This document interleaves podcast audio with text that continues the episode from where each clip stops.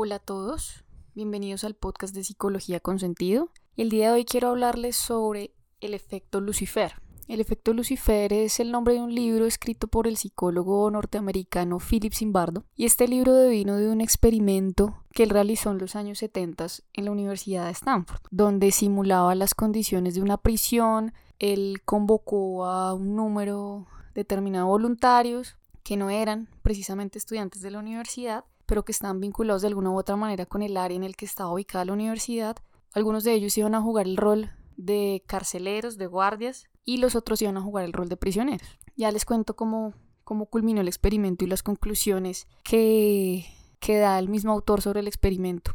Porque es importante hablar sobre el efecto Lucifer, básicamente me parece que es un estudio sobre el comportamiento humano muy interesante y lo que trata de responder el estudio es la pregunta sobre cómo la gente buena se vuelve mala, bajo qué condiciones y bajo qué circunstancias. Y por qué esto es interesante, bueno, la, la perspectiva de los psicólogos y quienes estudiamos el comportamiento es que si sabemos el cómo y el por qué se, se generan ciertas conductas, quizás podamos cambiarlas.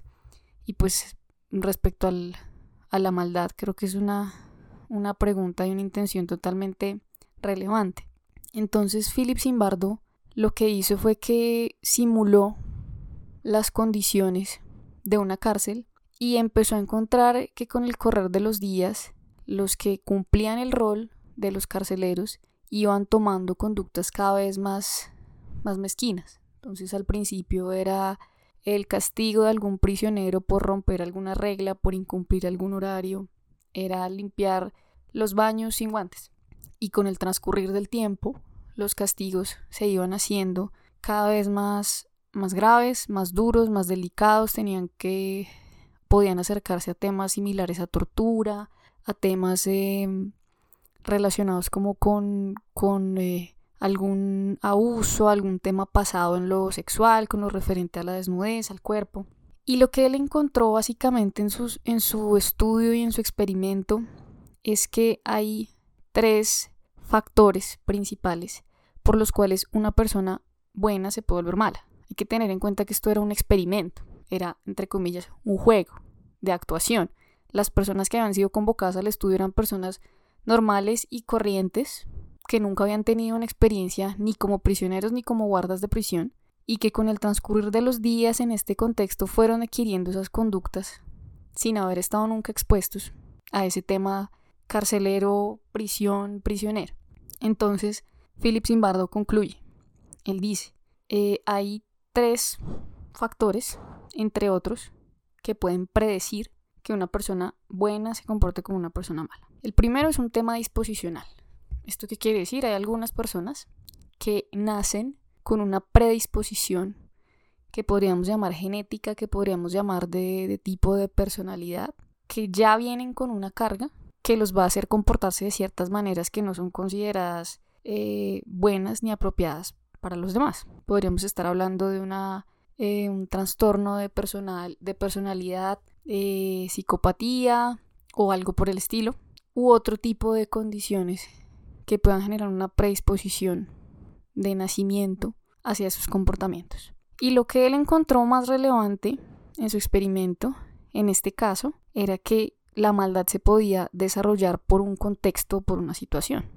En este caso, los guardias tenían una superioridad, tenían un poder, tenían una autoridad sobre los prisioneros, entre comillas, y ese contexto, esa situación, devino en que esas personas, que digamos eh, podrían ser consideradas como buenas, tuvieron unos comportamientos totalmente ajenos a lo que haría una persona buena. Y el otro gran factor que Philip Zimbardo nos dice que explica la maldad en las personas buenas, es un, en un contexto más amplio un factor sistémico, un contexto político, un contexto social, que es básicamente lo que podemos ver, que en parte explica los comportamientos eh, de muchas personas durante genocidios, como por ejemplo el genocidio de Ruanda o el holocausto judío durante la Segunda Guerra Mundial.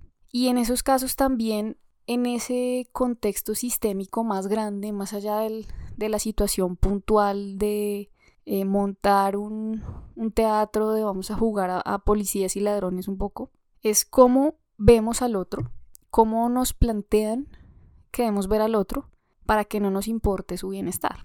Otros factores claves que se ven perfectamente en las experiencias de los del holocausto, por ejemplo, o del genocidio en, Ruanda, es la deshumanización. Cómo los miembros de una tribu eran, eh, digamos, influidos gravemente por los medios, por el gobierno, para creer, para sentir que los miembros de la otra tribu no eran humanos, que no merecían compasión, ni piedad, ni respeto por su vida porque eran como cucarachas, no están en el mismo nivel. Eh, otro factor es la desindividualización. ¿Esto qué quiere decir? Que yo me escondo en el colectivo, yo me escondo en el grupo, me escondo en, en, eh, en la policía, me escondo en yo soy miembro de tal grupo para ocultar un poco mi comportamiento.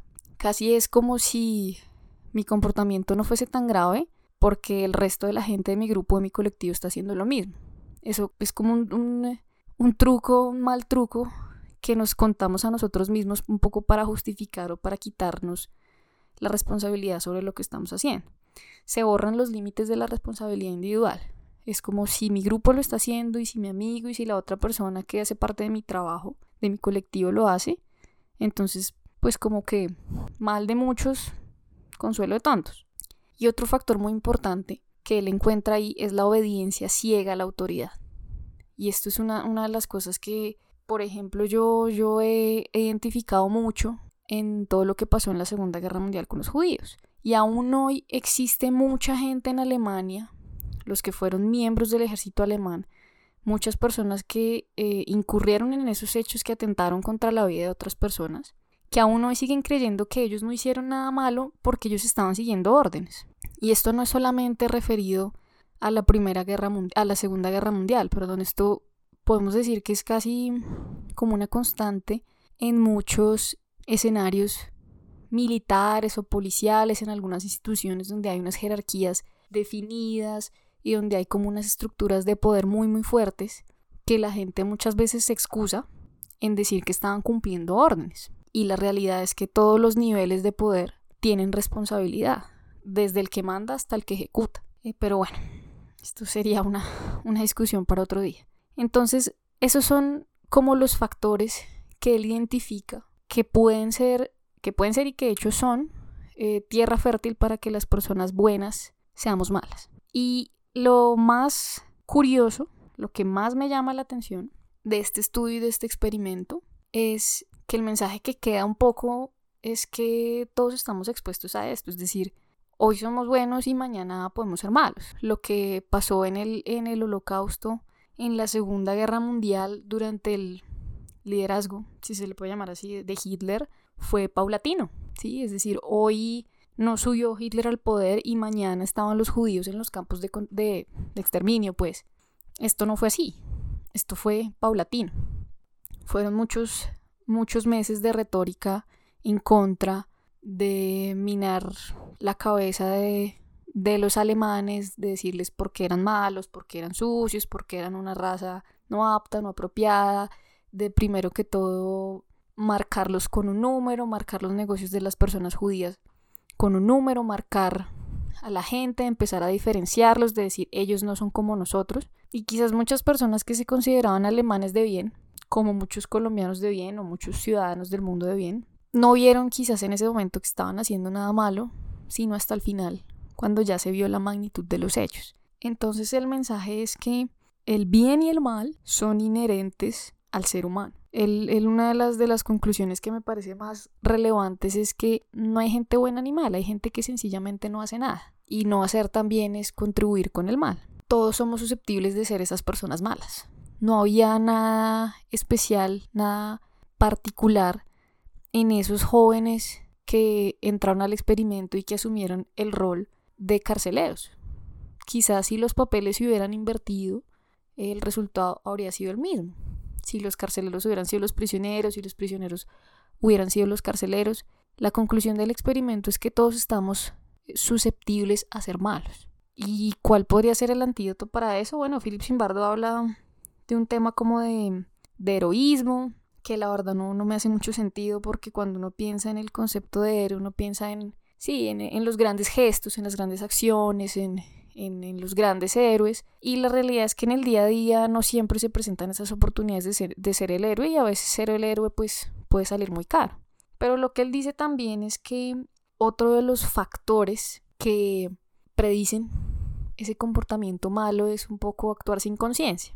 Y en el día a día pues sí tenemos muchas, muchas oportunidades de, de mejorar eso, de actuar como con más conciencia, de examinarnos mejor y tratar de reducir algunos comportamientos impulsivos que aunque pequeños pues pueden llegar a ser malignos, tanto para nosotros como para los demás. El experimento de Philip Zimbardo, realizado en los 70 no hace mucho, también es hasta la fecha muy polémico porque los eh, participantes, que pues por supuesto eran voluntarios del experimento, eh, muchos participantes se fueron retirando con el correr de los días porque obviamente experimentaban las consecuencias de, este maltrato, del abuso, del exceso de autoridad, eh, de todos estos comportamientos nocivos, malignos, abusivos que estaban ejecutando los carceleros y la realidad es que hoy en psicología